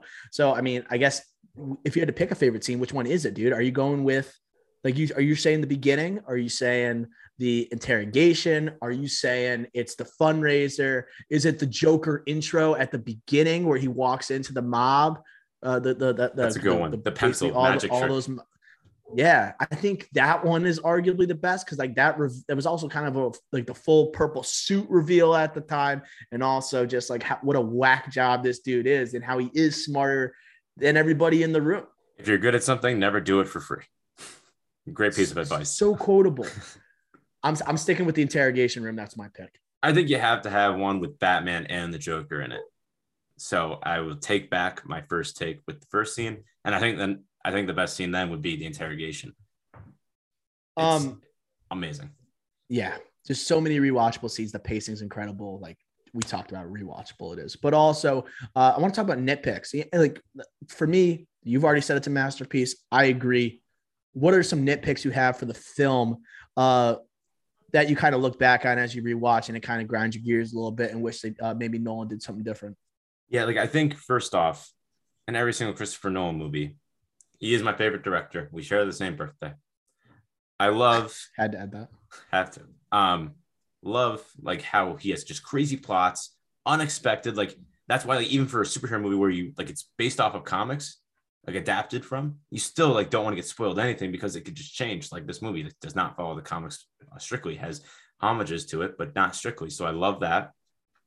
But there are like parts where you're just like, dude, like that, like you could like the Aaron uh, Harvey Dent killings. You didn't have to do like the Batman doesn't have to say like put him on me. You can just say, oh, the Joker did it. Like, what are we doing here? Like, what? But the but the Joker was already in custody at that point. No, but those killings were not like that night. It was like during the day. Oh, okay. I and the prior, like yeah. the prior day, like there was so. Yeah, many... I, I see what you're saying. And, anyways, no one's gonna say, "Oh, that's impossible. The Joker couldn't have done it." He's clearly has shown that he could do anything. So you could all, all you have to do, or just say like anything, literally anything else. So that's like I think the biggest one for me, where it's like that makes no sense, literally no sense why the Batman has to take the fall, except that it completes the arcs of the quote that's saying, "You live long enough to become the villain." That's literally the only reason why it's there. But at the end of the day, it's like you didn't have to do that in real life. That wouldn't happen. He, he didn't have to do it, but I did like the ending just because it matched up with like that quote that was prevalent and just it was in the, the DNA of this movie. So it's like it made sense to me, but also like you didn't have to do it. I agree.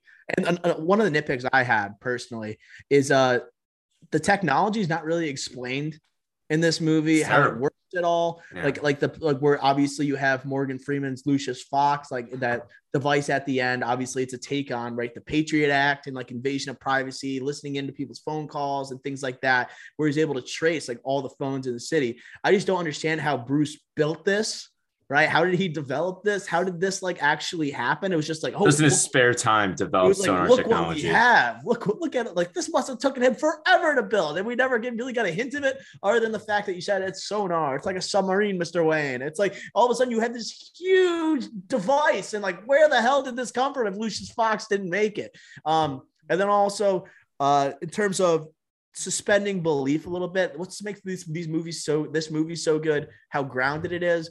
Yet I don't love how he brings Lau and he, he basically kidnaps him and brings him mm. from Asia all the way back to Gotham City. It's very weird. on a doorstep. Like I thought that was like I had to suspend be- like belief to a point where I just thought it was kind of absurd. So that's another one I was gonna say.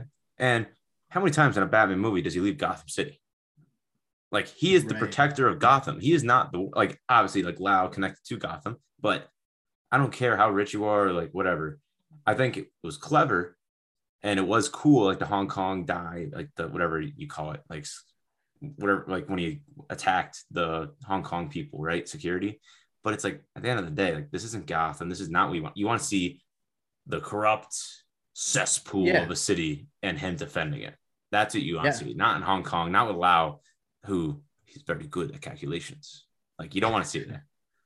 Yeah. Uh, to me, like that was not very well done. And it's not it's not it's it's also showing kind of the creative um creative control that nolan had. Because like this is obviously an original story right of batman but also is loyal to like the comic book lore of a lot of these characters. Sometimes when he goes outside of gotham city that's where it's like you have like the the the P- Batman purists that are just like, hey, this is not really what we're signing up for right here. We're here yeah. to see him fighting in Gotham City, and it's getting a little too large scale when you just kind of yes, like a, uh, almost like make it more cons- like uh, uh, concise and just leave it in Gotham City, right? That's what people, that's what fans want to see. That's where you start to lose people. And that's why the Batman is such like a great character is because he's not like other superheroes. He doesn't make those like large things. Obviously, Justice League a little different there, but the reason why he's there is to protect Gotham, not because he has superpowers. He's doing it because no one else can do it, and right. he has to be a sign for the city, not for the world.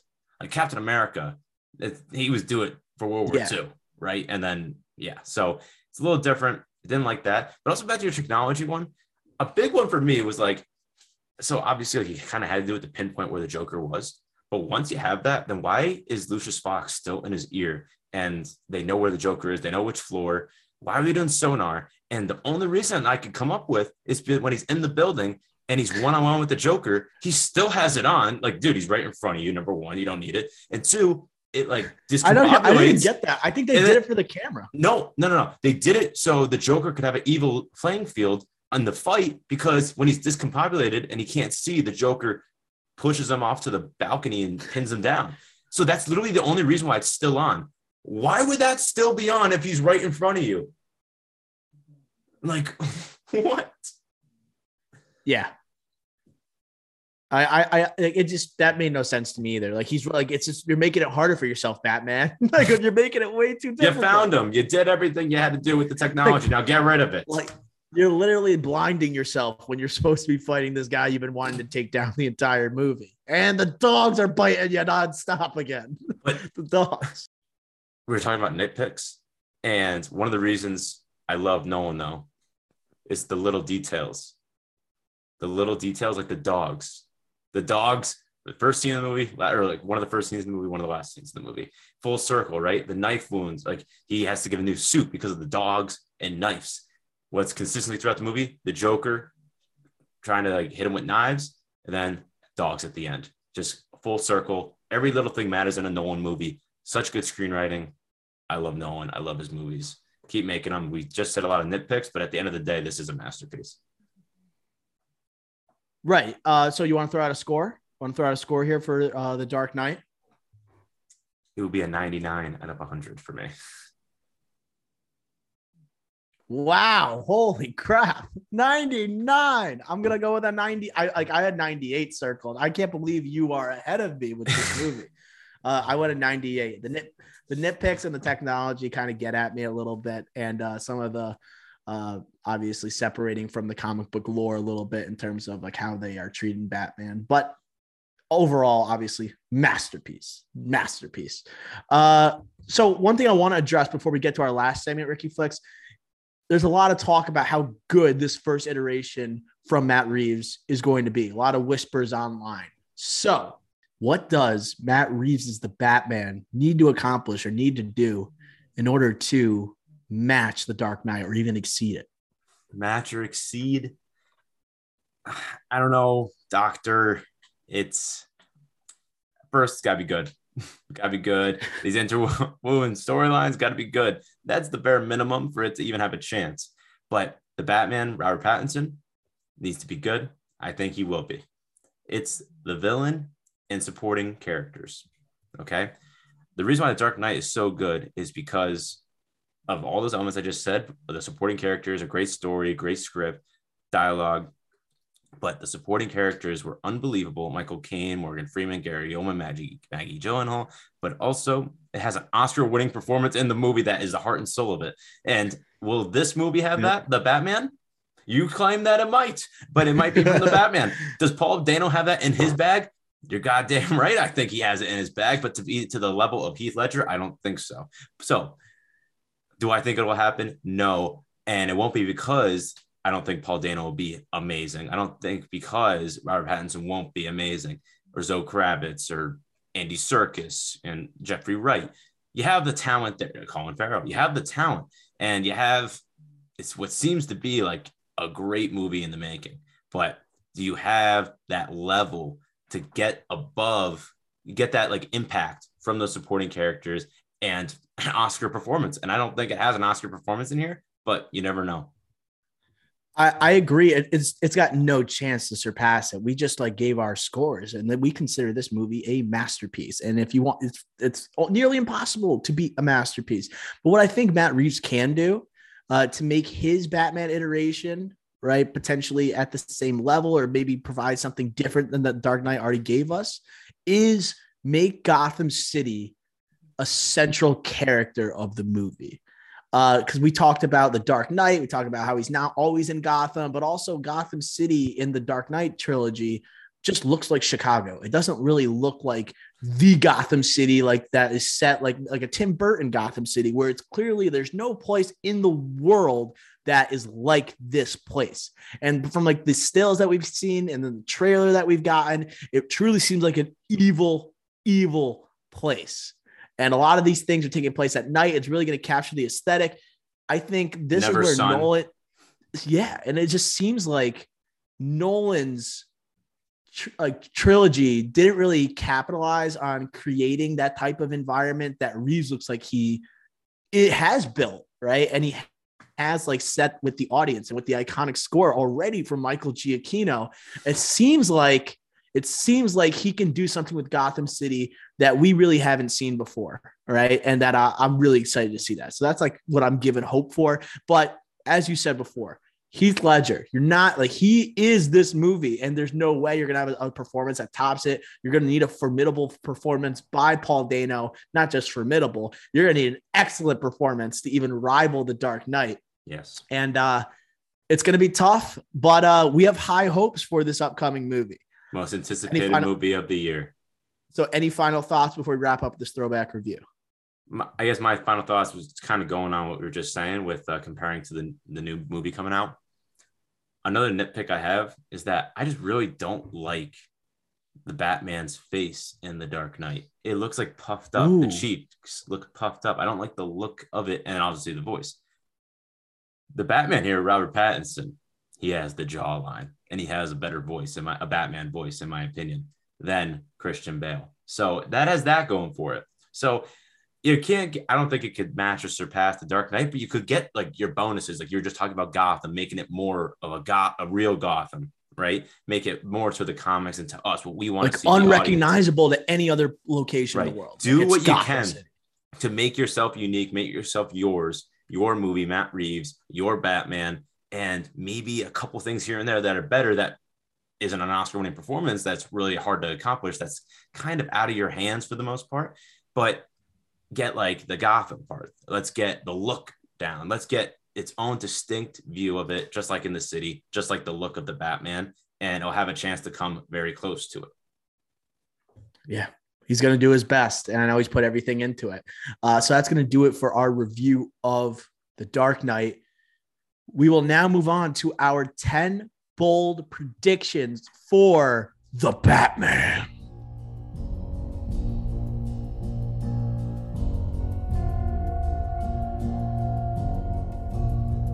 All right, the Batman 10 bold predictions from Ricky Flicks and Dr. O. We're going to go one for one when we do this. We're talking storylines, what we expect to see. It could be big or small.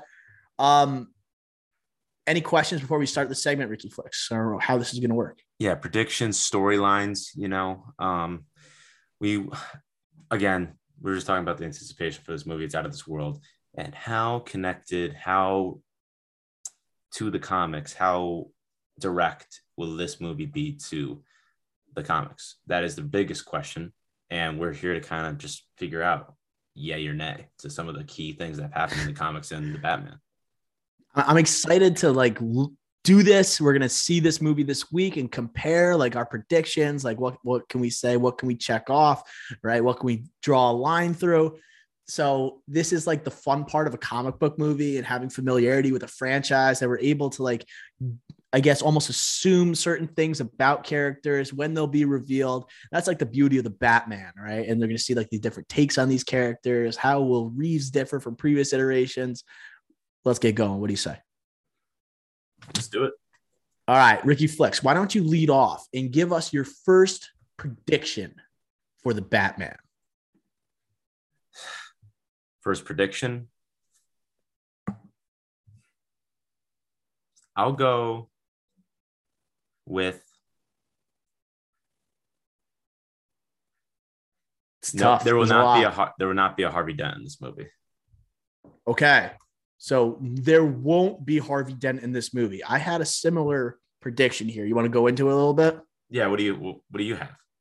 So in my opinion, I think they're going to hint at Harvey Dent in this movie. They might say his name, but they you will to. not see Harvey Dent at in this movie.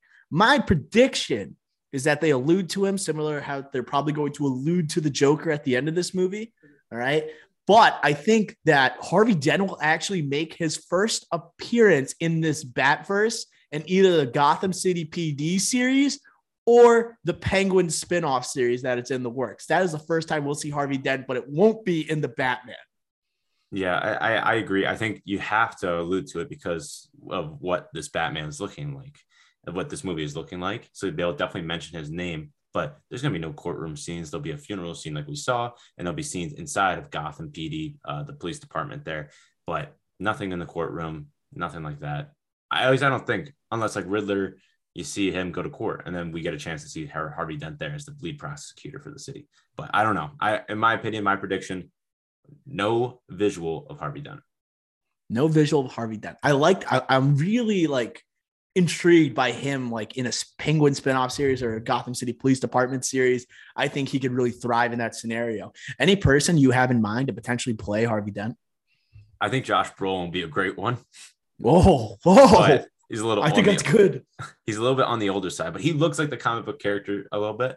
Um, I think he would be great, but a little old little old, very comic book heavy in his filmography as of late, obviously with Cable yeah, and then Thanos, it. right? So, and you could anticipate maybe makes Cable, maybe he plays a second character in the Marvel Cinematic Universe with Cable and the acquisition of Fox, Deadpool joining the MCU, right? It seems like he could be playing two characters.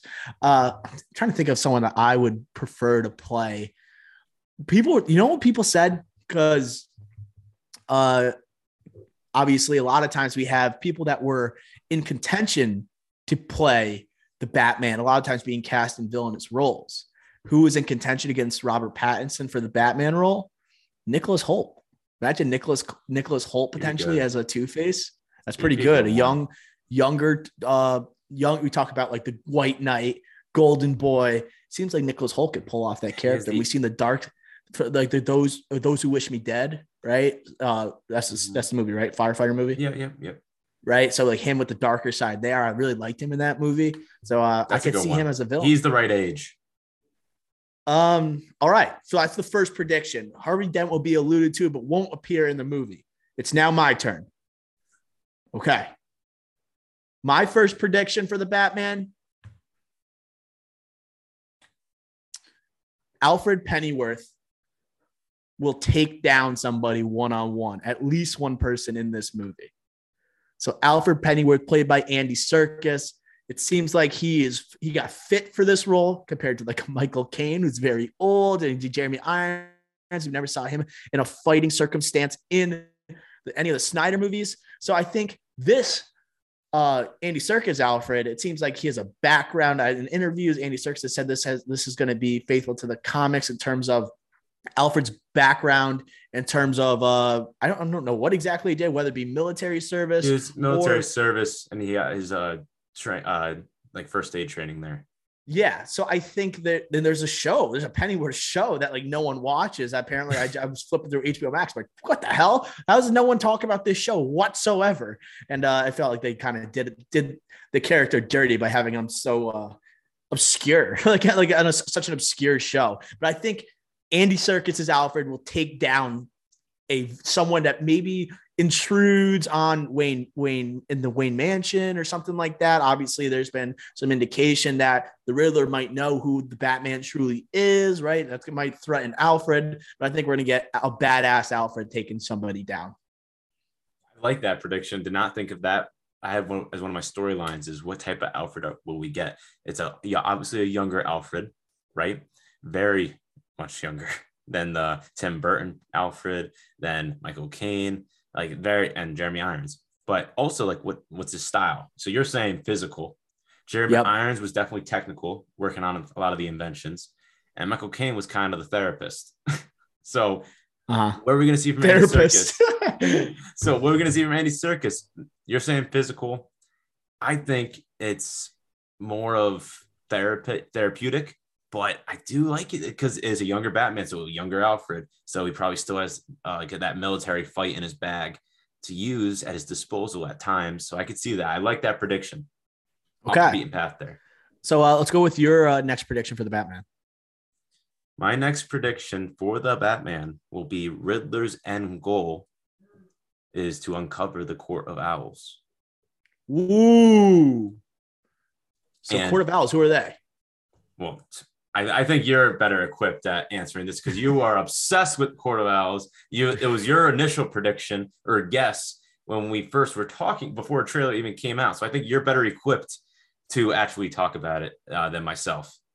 So for the listeners who don't know the Court of Owls, okay, um, has been explored in recent Batman comics. It's kind of like the Illuminati for Gotham City, where it's like this, like this, like it's like the highest class of individuals, high status people in Gotham are um, basically organized regularly. They wear these owl masks and everything like that, and they kind of are the key to the corruption of Gotham City. And they have a, it's like or they are involved with every decision made with Gotham City. And then uh, there, I, I think it was it's Batman versus Robin, where the Court of Owls, like the animated movie, where the where the Court of Owls have a um, a large presence, and uh, it's like Batman trying to take down the Court of Owls, obviously, because they're behind a lot of the organized crime that happens in Gotham City. Uh, so continue with your prediction. Any other analysis there, Ricky Flex? So I, I had this as another prediction here.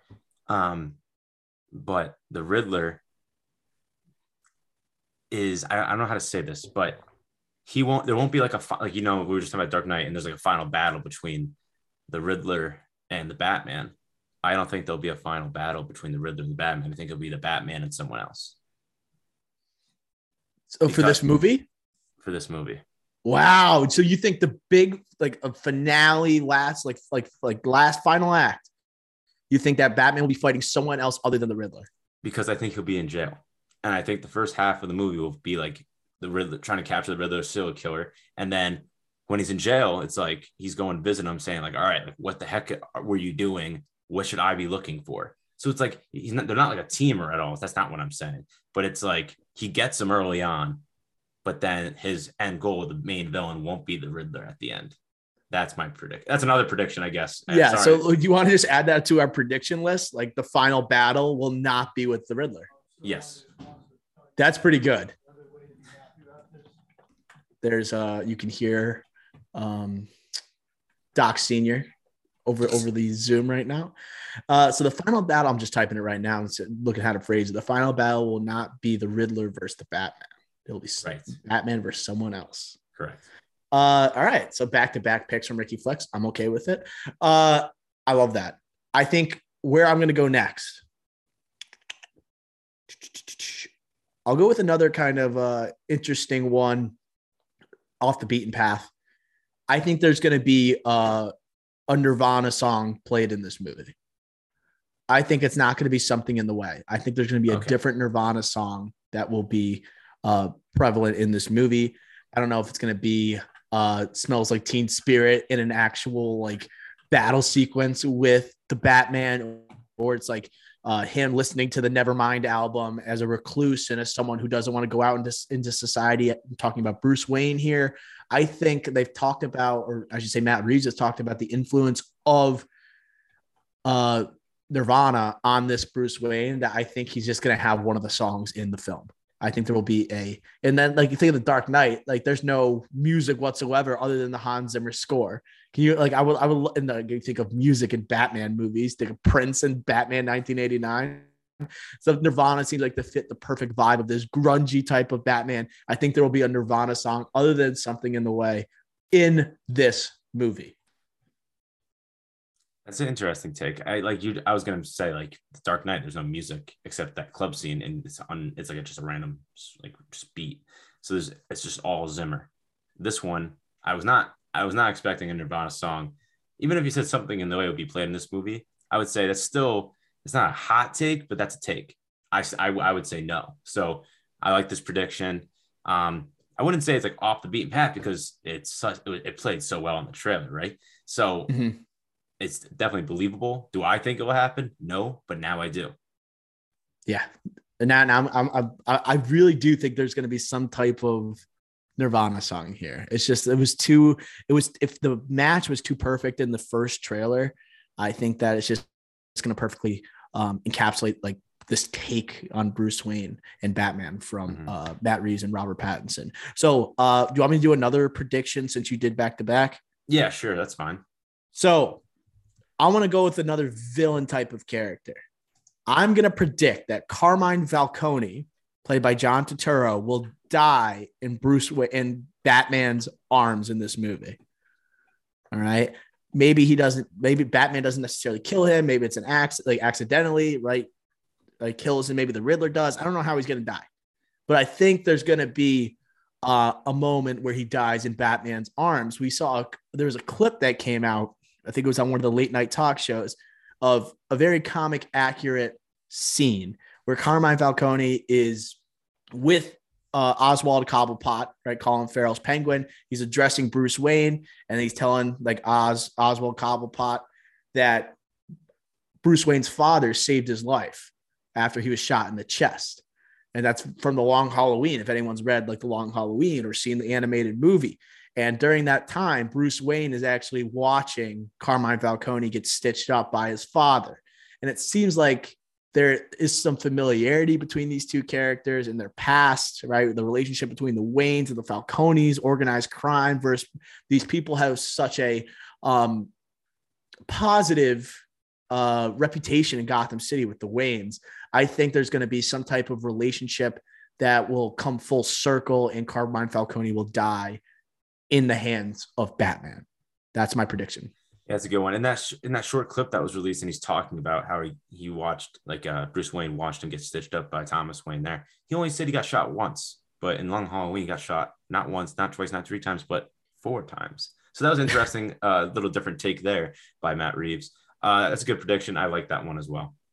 Okay, uh, what do you got next?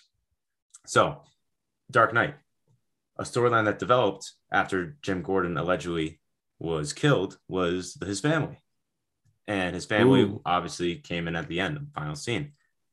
I predict there's like two predictions, but there's going to be one single one. So do not mark this as two. That Jim Gordon, his family will not be shown in this movie, and he will fight somebody in this movie. Okay, so you think he's taking somebody down? Yes. Batman Year One. They talked about how that uh, Matt Reeves they talked about how that was an influence for this movie. Batman Year One, you're the one that mentioned it on this pod or reiterated that Batman Year One is also like he's like Batman's the main character, but Jim Gordon's kind of the main character as well, like kind of supporting mm-hmm. slash main as well. If you do screen time, it's pretty much even between him and the Batman. And in that movie, it shows like I haven't had to take down a Green Beret in a while, and he just freaking beats down Det- uh, Detective Flask or Officer Flask, and just mm-hmm. shows that he is a fighter and he is skilled and trained. Jeffrey Wright does not look like that, but I think this is too early on. He's still a captain. He's not commissioner. He will fight somebody in this movie. Okay, I I, I like that. Or throw a punch, take, especially because yeah, we're not going to count the, the, sucker punch from that clip from the Batman against him in the in the at the at the uh, police station. We're not going to count that as a fight, right? So we're we're not going to look at that as a teaser for you. Uh, so good pick. I like that you said like his family's not going to be involved because like that's more of a Batman year one story. That kind of story serves as a prequel to this film. This one's all about Bruce Wayne. We don't have and, time for uh, that arc, I guess, with his family, him cheating on his wife, right? His pregnant yeah. wife at the time. It's, and Barbara it's Gordon, like killing joke vibes. Like that's way too late. Like this is too early in his career. Like he probably even, he probably has like one kid here uh, from Batman year one. That's it. So let's not get involved with Batgirl and everything going on in the DCEU let's focus on this. Okay. Good prediction, Ricky Flex. I'm going to go next with our eighth prediction. I believe uh, we talked about the Court of Owls earlier. I believe that the Wayne family, uh, Thomas and Martha Wayne, were a part of the Court of Owls. I'm going to say the Court of Owls exists, as you already talked about, and I'm going to say they were a part of the Court of Owls. And this is interesting because historically, we look at the um, the way that the Waynes are portrayed, right? They're looked at as like the heroes of Gotham City, the ones that were the philanthropists and like the the billionaires who tried to look after and do good for Gotham City. And we're going to talk about like what could Matt Reeves do to kind of like differentiate it's like his uh, film from other Batman films. It's kind of you give a different backstory on the Waynes, and you say they maybe weren't exactly these knights that people like obviously um in saviors that people like said they were, and really they were wrongdoers. And uh, I think that's a way it could separate itself from previous iterations. I'm going to say the Waynes were are, were a part of the Court of Owls. Yeah, and like in the trailer when the Riddler's like, "Oh, you really don't know," like to uh, Bruce Wayne, he's like, "Oh, you really don't know your history," or whatever he said. It's like kind of alluding to that, right? Or that possibility. And I think that's a great prediction. I do love that because like he's also in the trailer. The Riddler goes, "You're a part of this too." So it's like you're also a part of this because your parents were in the Court of Owls. So I like the pick. I do think that's a great prediction as well. All right, uh, we're on to our final two predictions for the Batman. What do you got, Ricky Flex? So I think there's an obvious one that we have to have on our top ten, but I'm going to save it as your pick because I think that you will mention it if I don't. And I think that'll be a, f- a good last one to talk about. And I think you know what I'm talking about here. So I will go Catwoman and Robert Pattinson will not make out in this movie. there so will be Zoe so Kravitz. much tension there. There will be a lot of tension, but they won't do it. I, I think they will or it's just going to be Zoe Kravitz licking his mouth. okay. Mm, yeah. But I like I, I, would say I would say they they're not going to have sex. I'll tell you that. Agreed. I agree with that. But, like, no, it, so cat okay. So you're saying so Catwoman won't make out with Batman. So we'll do okay. So you think there's gonna be a lot of sexual tension, but nothing will be acted upon. Correct. So maybe it's it's like that that distrust between the two, but they're also a sexual attraction between the two, and they see a lot of similarities with themselves. They view Gotham City very similarly. They just have different motivations, and uh, I don't know. They, they, they seem like they're certainly attracted to each other during this trailer. Oh, yeah. So I think it's a that's a bold prediction. You, you think they don't make out? Hot take. it's a hot take. All right. I, I, that is a hot take I would say like a majority of people would disagree, but uh, we'll make sure that we we ch- we hit the check boxes right after that we watch the movie here. Um, to wrap up here, uh, I think you are you've told me like you're hinted at like what I need to bring up, and you're keeping it as the last one. I assume we are talking about the Joker. Okay, Correct. I assume we are talking about the Joker. I will say the Joker is hinted at towards the end of the movie, but will not be a post credit scene. That's what I'm going to say about the Joker. All right. I think Matt Reeves looks at post credit scenes and it's like, ah, this is more of like my masterpiece. I put so much into it. Like it has like almost that that MCU type of element, which is obviously this movie's unlike anything the MCU has ever done. And uh, it's always like Marvel's kind of shtick. I think they're going to show the Joker but it will not be in a post credit scene towards the end of the movie. Okay, so what are we thinking here? You're thinking so during the movie. Want to workshop this one? So yeah, so I agree that there will not be a post credit scene in this movie. That was going to be another like a prediction of mine. There's no post credit scenes, um, but that didn't make the top ten here. Um, the Joker. So um, maybe we workshop it. The Joker has one scene in this movie towards the end, not a post credit because like you've seen like uh the rumors and flying around that Barry Keoghan, Kogan, whatever, is in this movie, and like he has the like the makeup, costume design. Worked with him on his specific person, so that brings that to that like assumption that he's in this movie. I was gonna go hot take. It's all his scenes got cut. He's not in this movie. Wow, I'm not doing that. I'm not work. He's in this movie because they already said that we don't want to go hot takes, bold predictions here. Uh, I think so. I think we we're pretty bold with a lot of these. We're like we're we have a heavy emphasis on the Court of Owls, and there's no way like there's no indication that they even exist in this universe. But we True. went heavy Court of Owls, and, and you said that the boldest prediction here. You think the final battle is not going to be with the Riddler? Yeah, all right. Maybe that's the boldest right. one. It is hot. It's a hot take. I I I don't know. That's I kind of was thinking like this is like our hottest takes like uh this is like our hottest predictions. I don't know. But okay. Uh, so you, you just I mean, I think there's just too much buzz around it. I think you that think- I think so this movie is potentially the start of a trilogy here. And to have just to throw the Joker in for only one scene takes away from what this movie is trying to accomplish and separating itself from all, the rest of the other Batman universes. Let's set, I think Matt Reeves at the end of the day is going to be like, let's just save it for the next movie. Like, let's set up this world, this Gotham City, this Batman, a young Batman that we've never uh, encountered before on the live uh, full feature film here or live action. Let's set it up so then we go Dark Knight. We'll do a sequel similar to the Dark Knight with the Joker. Just have the movie stand on its own without using the Joker as like this clickbait and this exactly. Like, uh, this like this moment where people are they, they say, "Oh my god," this like their takeaway at the end rather than the masterpiece that they just watched. Correct, but if he is in this movie, like you were saying, I do think it will be like Batman going to interrogate the Riddler, and then they just do, he's like walking past, and like there's Barry Keoghan's Joker right there, and like, do you as a cell. Do you inmate. think they show like his act? Do you think it's like it's gonna be like a shadow with this just showing the? I think it's gonna be like a shadow that just shows the smile on his face, and that's it. Hmm. I think they would give us. He would be in like a. I don't. I think he would be in like the, like a what, prison clothes, uniform, yep. whatever you call it but like he would have the makeup on. I think he would have the makeup on. I think they would show it.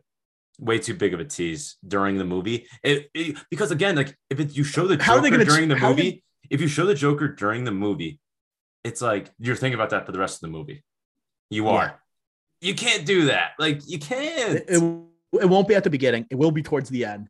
But it makes you think like what does this joker look like like is he going to have like the classic white makeup is he just going to be like I'm trying to think of like what like did he really drop in a bat a vat of acid like mm. in this rendition or is he just gonna be like an albino that has like scars on his face where he smiles like what is the that's my prediction i don't i don't think the acid will be in play here so you but like how will he have the makeup on maybe he's just going to prison like how would he keep it all on you know what i mean that's like a that's a tough tough tough way to handle like the actual look of the character and design Hmm, maybe he doesn't have the makeup on. But then again, like allegedly, the makeup person worked with Barry Keoghan Kogan here, like as noted in the script or the uh, the cast outline.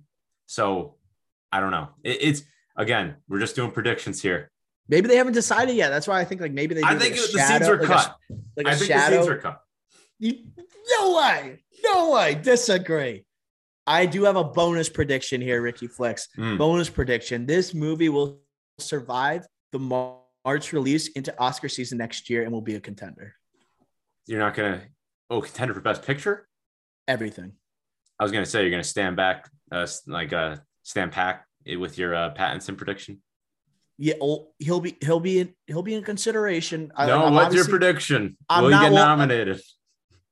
I can't pull back on it. You I have to go back. with I, like, it. I, I, I have to. I don't like. I even my mind's telling me it's not going to happen. It was it was unlikely in the first place. Now we're getting a March release. I think like this movie's gonna have such a cultural impact, right? It's gonna look be looked at as such a, uh, I mean, as like worth the hype, worth the hype in a like a only like Batman is the type of superhero that you would consider for like Oscar nominations, like with the with the yes. um the Ground. non the grounded aspect, right? The non superpower type of character. Okay. So I think that it's going to last this basic, basically 11, 11 month period be in the conversation next year in the Oscars. That's my, that's my bonus. So you think this is a better shot than the North Robert Eggers, the Northman, to be in the Oscars conversation? N- no. That comes out next month uh, in April. I think they're both going to be in consideration. Wow. Interesting. Interesting, doctor. I, I would say, man, wait, I would say the Batman has a better chance at being in the mix next year when they have the nominations come out. But I'm not gonna. I'm, I don't think the Northman will be ignored either. Okay, Batman has a better chance.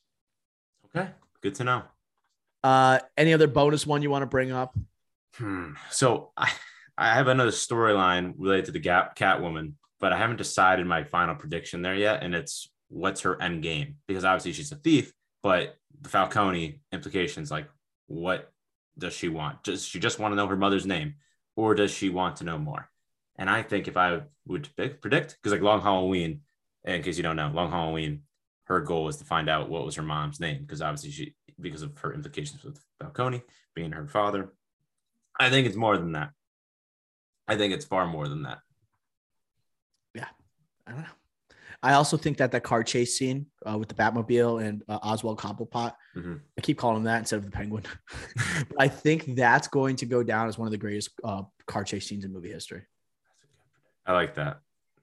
Oh, the music and then the the look of the upside down Patents Pattinson Batman with the cape flying and the flames. It has so much potential. This movie. There. I was gonna say also like another prediction here. Uh, two things actually. The club scene, much better than the Dark Knight, obviously, but will it be a contender with against John Wick's clubs fight club scene or the Terminator? Will that be a contender there? Or are we talking about when he's in that like dark tunnel and all you can see is like the flashing guns and then him just beating up people through the gun light, the light from the gun. So like Darth Vader vibes there from Rogue Ooh. One. Like I don't know. I, these fight scenes look incredible. I don't have any predictions with what would be better there. I just think that's a possibility for predictions. And could that be these action fight sequences? Could they be better than those movies that I uh, referred to? That'd be insane. Like if they were these action sequences outdo like John Wick. that would be incredible. Yeah, would, yeah, David Leitch is a king at that. So probably not. So that's why I didn't make this list.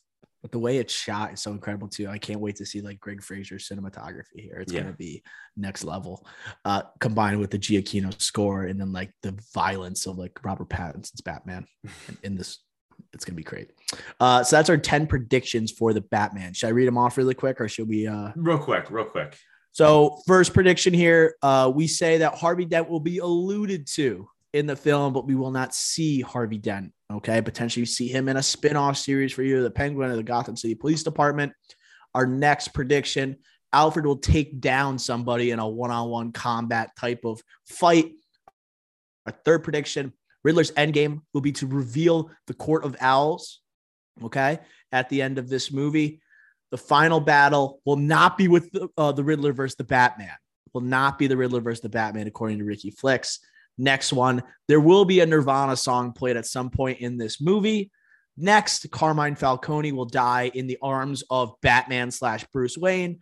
Next one, Jim Gordon's family will not be featured in this movie and he will fight and take down somebody in one on one combat. Next, the Waynes were a part of the Court of Owls, if the Court of Owls do actually exist in this universe. Next, Catwoman won't make out with Batman. All right. Hot take from Ricky Flex.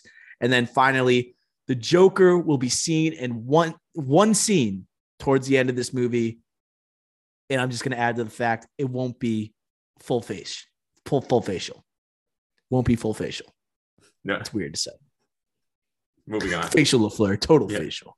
Uh, so those are our 10 predictions for the Batman. All right. And that's going to do it for episode 78 of the Drive In podcast. Make sure you subscribe to wherever you listen, whether it be on Spotify, SoundCloud, Apple Podcasts, Stitcher. We're everywhere. Make sure you subscribe wherever you listen. Make sure you're following us on all our social channels, okay? Whether it be Twitter, Instagram, or TikTok at the Drive In Pod. Make sure you subscribe to our YouTube, all right? This bold predictions segment will be on YouTube. So make sure you check that out as well, right? A lot of like funny facial expressions. You see me like chugging out of a huge pitcher of water the entire time. So that's going to do it for episode 78 of the Drive In Podcast. Until next time, we will smell you.